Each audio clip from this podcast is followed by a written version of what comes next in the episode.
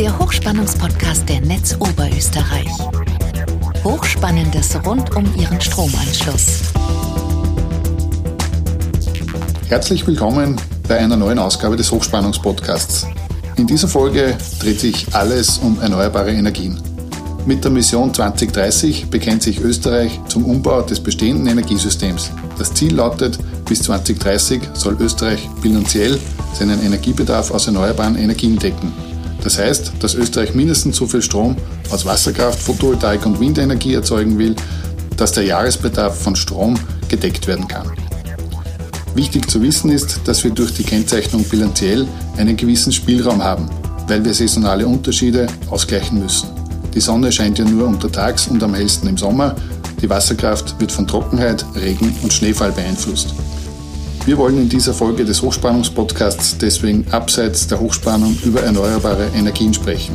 Vor allem deshalb, weil erneuerbare Energien sehr oft direkte Anknüpfungspunkte dafür sind, wie sich unsere Kunden mit dem Stromnetz befassen. Mein heutiger Gast ist Norbert Batzer. Er leitet in der Netz Oberösterreich das Team Dezentrale Erzeuger- und Kundenanlagentechnik. Er hat deshalb täglich mit den Themen erneuerbare Energie, dezentrale Stromerzeugung und dem Anschluss dieser Anlagen an das Stromnetz zu tun. Hallo Norbert, schön, dass du da bist. Hallo auch von meiner Seite.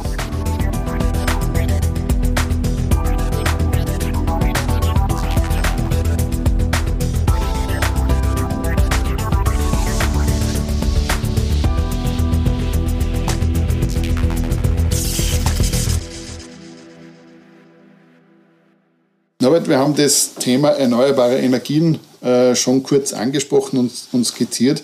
Kannst du unseren Hörern kurz umreißen, was denn genau erneuerbare Energien sind und welche es gibt? Ja, gemeinhin werden so erneuerbare Energien immer Windenergie, Photovoltaik, wobei bei der Photovoltaik immer eine wichtige Unterscheidung ist, dass man unterscheiden sollte zwischen der Solarthermie, das ist sozusagen das einfache Aufheizen von Wasser in einem Sonnenkollektor durch die Sonne. Oder eben diese neue Form Photovoltaik, wo die Sonnenstrahlen so einen photoelektrischen Effekt im kristallinen Stoff auslösen und dabei eben elektrische Energie erzeugen.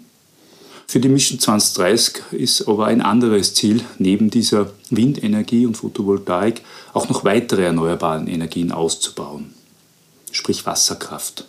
In Österreich decken wir momentan so rund zwei Drittel des jährlichen Strombedarfs aus Wasserkraft. Dann haben wir nur dabei die Geothermie, wo warmes Wasser eben aus Heißwasserquellen oder Heißwasserschichten gefördert wird und dann generatorisch umgewandelt wird in Elektrizität. Und dann haben wir nur die grünen Gase, so wie Biomethan, äh, Gärgase, Wasserstoff und so weiter. Zu guter Letzt kann man sagen, die Biomasse spielt auch eine nicht kleine Rolle. Da gibt es mittlerweile auch eine neue Technologie, die Holzvergasertechnologie, wo eben ein Holzgas entsteht und das generatorisch umgewandelt wird. Oder eben die altbekannte Hackschnitzel-Dampfkesselanlage mit einem Generator. Schaut es oder ist es tatsächlich so, dass diese äh, erneuerbaren Energien jetzt alle gleich äh, oder im gleichen Umfang für die Energiewende eingesetzt werden? Oder gibt es da Priorisierungen äh, seitens der, der, der Politik, was, was denn notwendig ist? Da gibt es genaue ähm, Ziele, wie denn diese Energiewende in der Mission 2030 äh, festgelegt ist. Es gibt dazu ein Erneuerbaren Ausbaugesetz, wo die gesetzlichen Rahmenbedingungen eben geschaffen worden sind.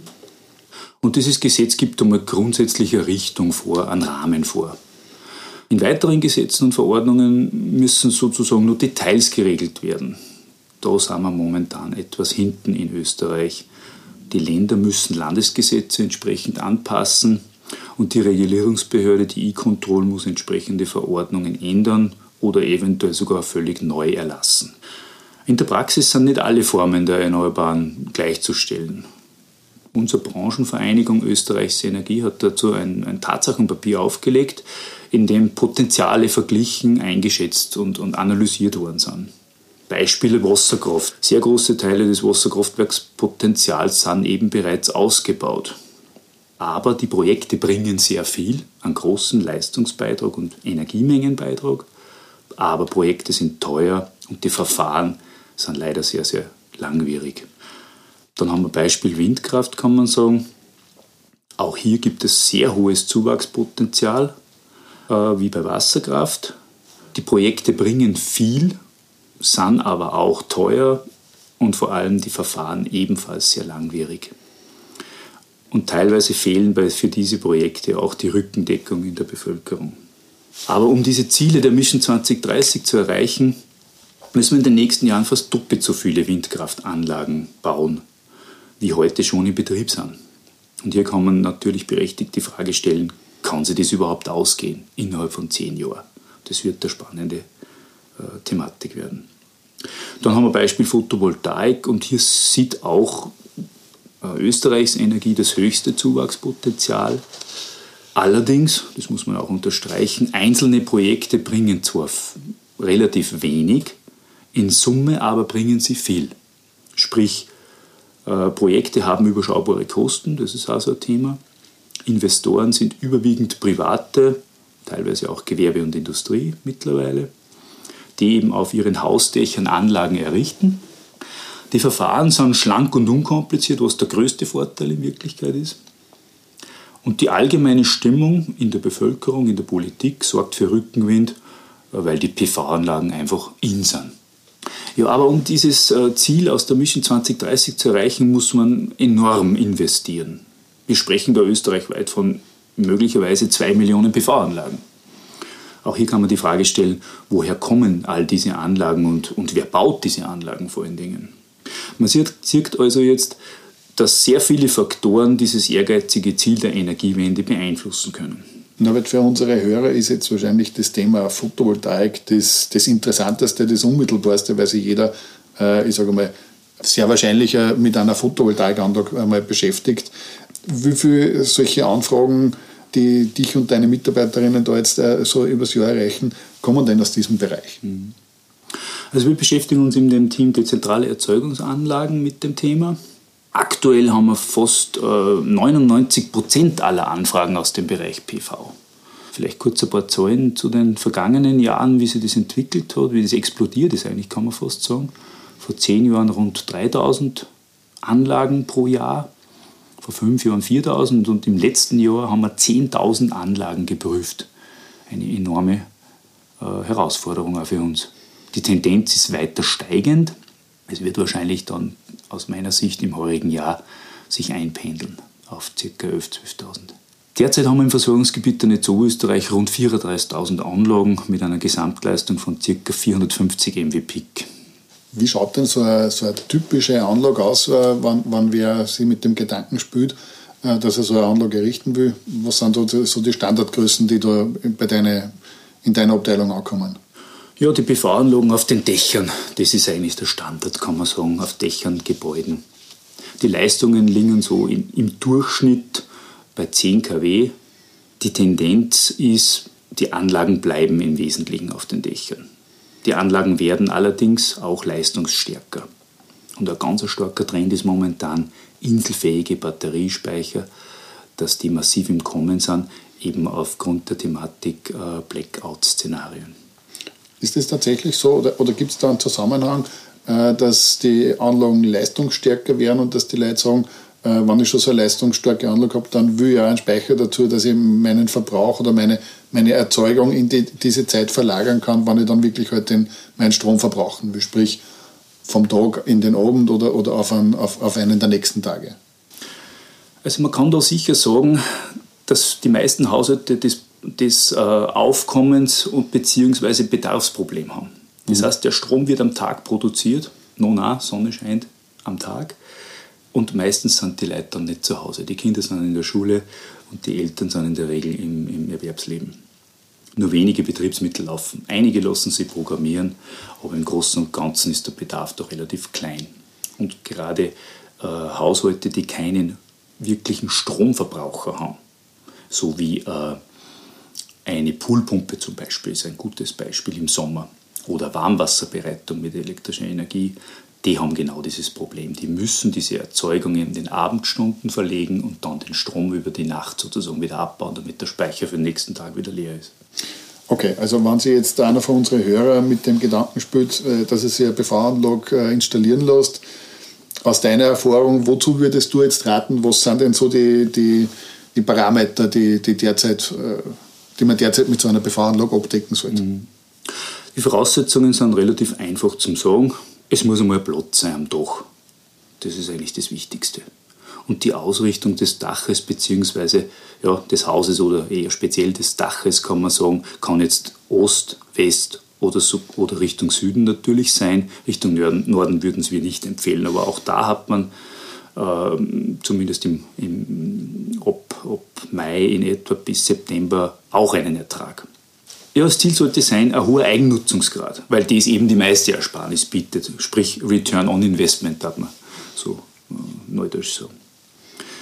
Aber eben, wie gesagt, das Verbrauchsverhalten muss passen. Verbraucht dann, wenn erzeugt wird, sprich untertags. Bei Fehlen von Verbrauch am Tag kann ein Batteriespeicher eben, wie geschildert, Sinn machen. Die große Erzeugung eben von, von größeren Anlagen wird in Zukunft äh, im Verkauf eher schwierig werden, weil es mit einem hohen Aufwand verbunden ist. Und da fragen wir uns auch heute, kann ein, ein, eine Privatperson oder auch ein Unternehmen, das nicht mit, mit, äh, mit dem Energiehandel beschäftigt ist, das liefern? Da wird sich einiges zeigen in den nächsten Jahren. Sprich, ob Mitte dieser Mission 2030 wird ein höheres Angebot am Tag im Sommer sein und das wird zu geringeren Preisen beim Verkauf führen. Und bei diesen Modellen bietet sie eben auch schön diese neue Energiegemeinschaften an, deren Ziel eben ist, eben nicht gewinnorientiert mit einem Verein oder mit einer Organisation sozusagen Strom zu erzeugen und diesen eben dann möglichst nahe an den, äh, an den Erzeugern direkt mit weiteren Teilnehmern der Gemeinschaften zu verbrauchen. Das ist die Idee. Okay, also das sind die, die Energiegemeinschaften, das ist ein ein breites Feld. Da werden wir uns in einer eigenen Podcast-Folge noch mhm. äh, mit, mit den Spezialisten unterhalten. Äh, das kann durchaus sein, dass, die, dass ich da wieder auf die zukomme, Norbert. Ähm, ja. Aber bleiben wir noch mal bei einer normalen PV-Anlage. Wenn ich mich jetzt dazu entschlossen habe, was sind denn die, die Voraussetzungen, die ich erfüllen muss und die konkreten Schritte, die ich setzen muss, damit ich äh, zu meinem eigenen Sonnenstrom komme?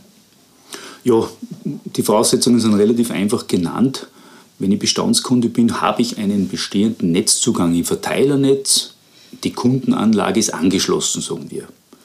Ansonsten ist die PV-Anlage nur eben im Inselbetrieb für die Eigenversorgung möglich. Ein gutes Beispiel ist die Almhitten, die kennt jeder, wenn er im Wandern geht.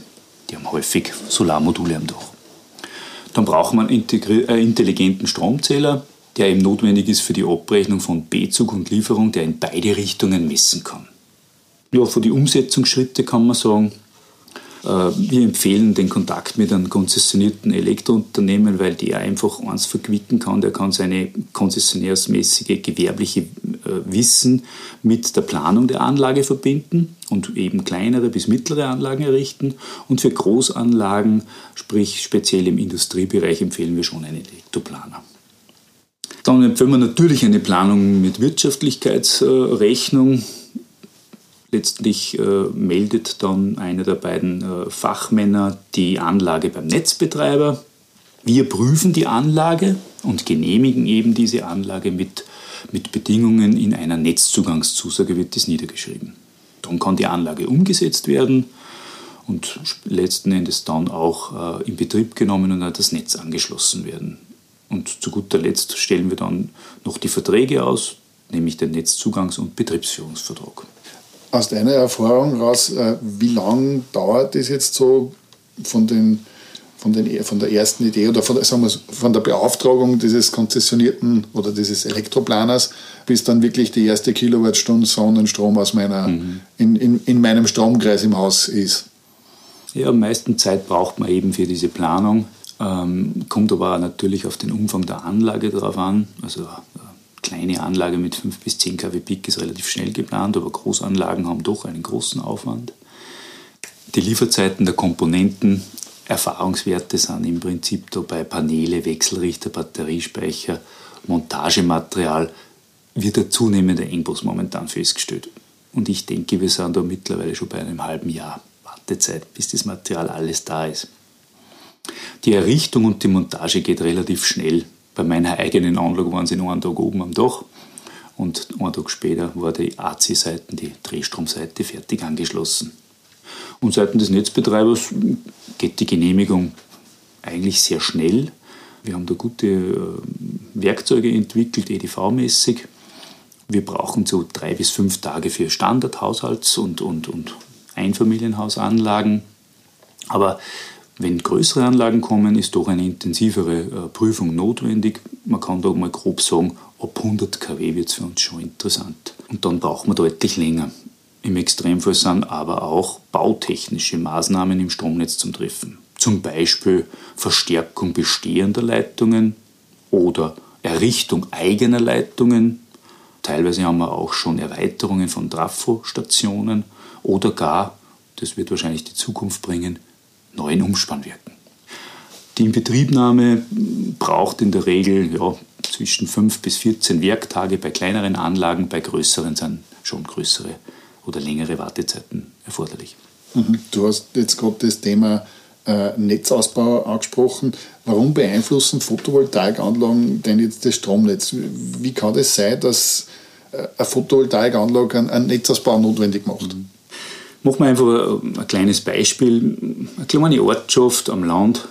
Wir haben Wohnhäuser, es gibt Gewerbebetriebe, Bäcker, Supermarkt, eine Werkstatt, eine Tischlerei und dergleichen. Schule und Kindergarten hat man auch dort.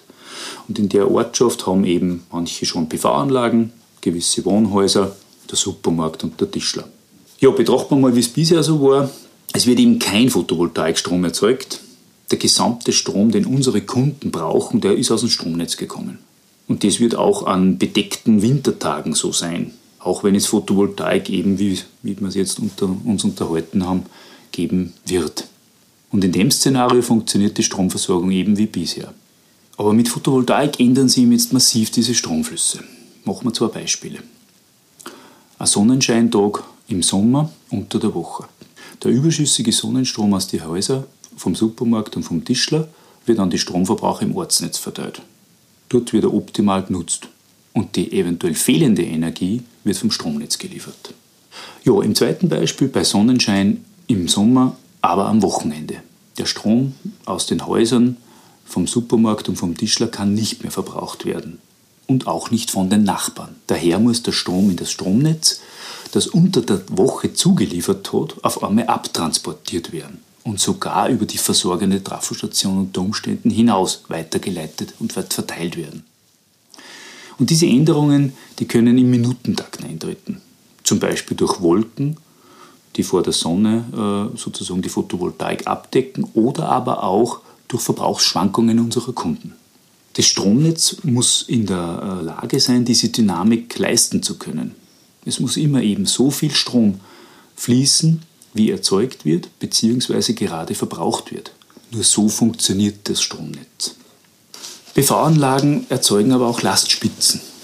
Erzeugt wird an Sonnentagen die größte Menge zur Mittagszeit, so erfahrungsgemäß zwischen 11 Uhr und 15 Uhr. Bei Wolken, Regen, Nebel und natürlich in der Nacht wird wenig bis, bis gar nichts erzeugt. Der Erzeugungsschwerpunkt ist im Sommerhalbjahr und natürlich deutlich weniger im Winterhalbjahr. Je mehr Sonnenstrom erzeugt wird, umso leistungsfähiger muss das Stromnetz sein. Es muss in den erzeugten Strom ab und weiter transportieren können. Und zwar in der entgegengesetzten Richtung als bisher. Und das ist die große Herausforderung für den Netzbetreiber. In vielen Niederspannungsnetzen, das ist eben die Leitung vom Trafo bis zum Kunden, wird dies mit einem normalen Zubau von Erneuerbaren wahrscheinlich kaum ein Problem sein. Kommen sehr große Anlagen dazu, dann kann das durchaus eins werden. Die Netzkapazitäten reichen dann eben nicht mehr aus. Als Netzbetreiber sind wir verpflichtet, durch Leitungsverstärkungen die sichere Stromversorgung bestehender Kunden nicht zu gefährden. Deshalb kann es sein, dass große Anlagen auf den Netzausbau warten müssen. Äh, Norbert, aus, aus, deiner Erfahrung, wie viel vom Eigenverbrauch äh, kann ich mit einer Photovoltaikanlage in meinem eigenen Haushalt jetzt abdecken? Mhm. Eine gute Planungsgrundlage ist, in Oberösterreich gibt es rund 1000 Stunden pro Jahr nutzbare äh, Betriebsstunden für die Stromerzeugung Photovoltaik. Eine generelle Aussage hängt von vielen Faktoren ab.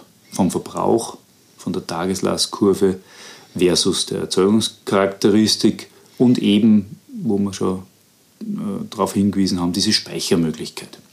Das heißt, zusammenfassend kann man sagen, wenn ich einen normalen Verbrauch habe, normaler Haushalt, der untertags halt an einem Wochentag zu Hause eher wenig Verbrauch hat, aber mit einer Photovoltaikanlage an einem schönen Sommertag äh, oder an einem, sonnigen Tag halt sehr hohe Erzeugung hat, dann kann ich eigentlich diese, diese Erzeugung untertags nicht nutzen. Dieser Strom geht, wenn ich mich dazu entscheide, dass ich mir einen Speicher äh, installiere in den Speicher und ich kann diesen, diese, diese Erzeugung zeitlich verschieben oder er geht eben zurück ins, ins Stromnetz, äh, um dort für andere Kunden zur Verfügung zu stehen. Das habe ich so richtig. Ja, genau so ist es ja.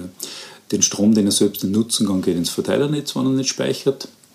Und bei diesen Kunden kann man sagen, ohne Speicher kannst du maximal 30% selbst abdecken. Norbert, danke, dass du uns da einmal grundlegende Einblicke in das Thema Photovoltaik gewährt hast, ein bisschen den Hintergrund erklärt hast, äh, wie, die, wie, das, wie das ausschaut, wie das abgewickelt wird und wie man zu, zu der eigenen Anlage kommt. Äh, wir werden äh, das Thema, das du zuerst angesprochen hast, der Energiegemeinschaften sicher nochmal aufgreifen. Ich darf dich dann wieder, wieder einladen dazu, weil du da auch für dieses Thema einer von unseren Experten bist und darf mich für das Dasein heute sehr herzlich bei dir bedanken. Ja, gerne. Es hat mir Spaß gemacht und ich freue mich schon auf das nächste Interview.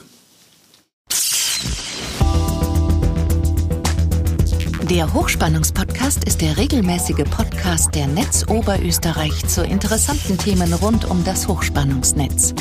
Alle Folgen zum Nachhören finden Sie auf hochspannungspodcast.at.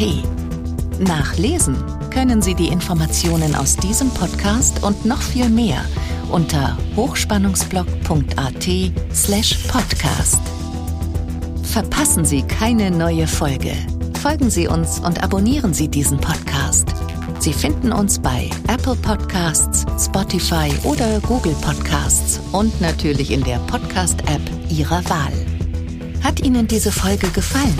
Haben Sie was dazugelernt? Lassen Sie es uns wissen und hinterlassen Sie uns eine Bewertung. Haben Sie Fragen? Wollen Sie Informationen zu bestimmten Themen? Nutzen Sie dazu das Online-Formular auf fragen.hochspannungspodcast.at. Danke fürs Zuhören. Bis zum nächsten Mal und bleiben Sie gesund.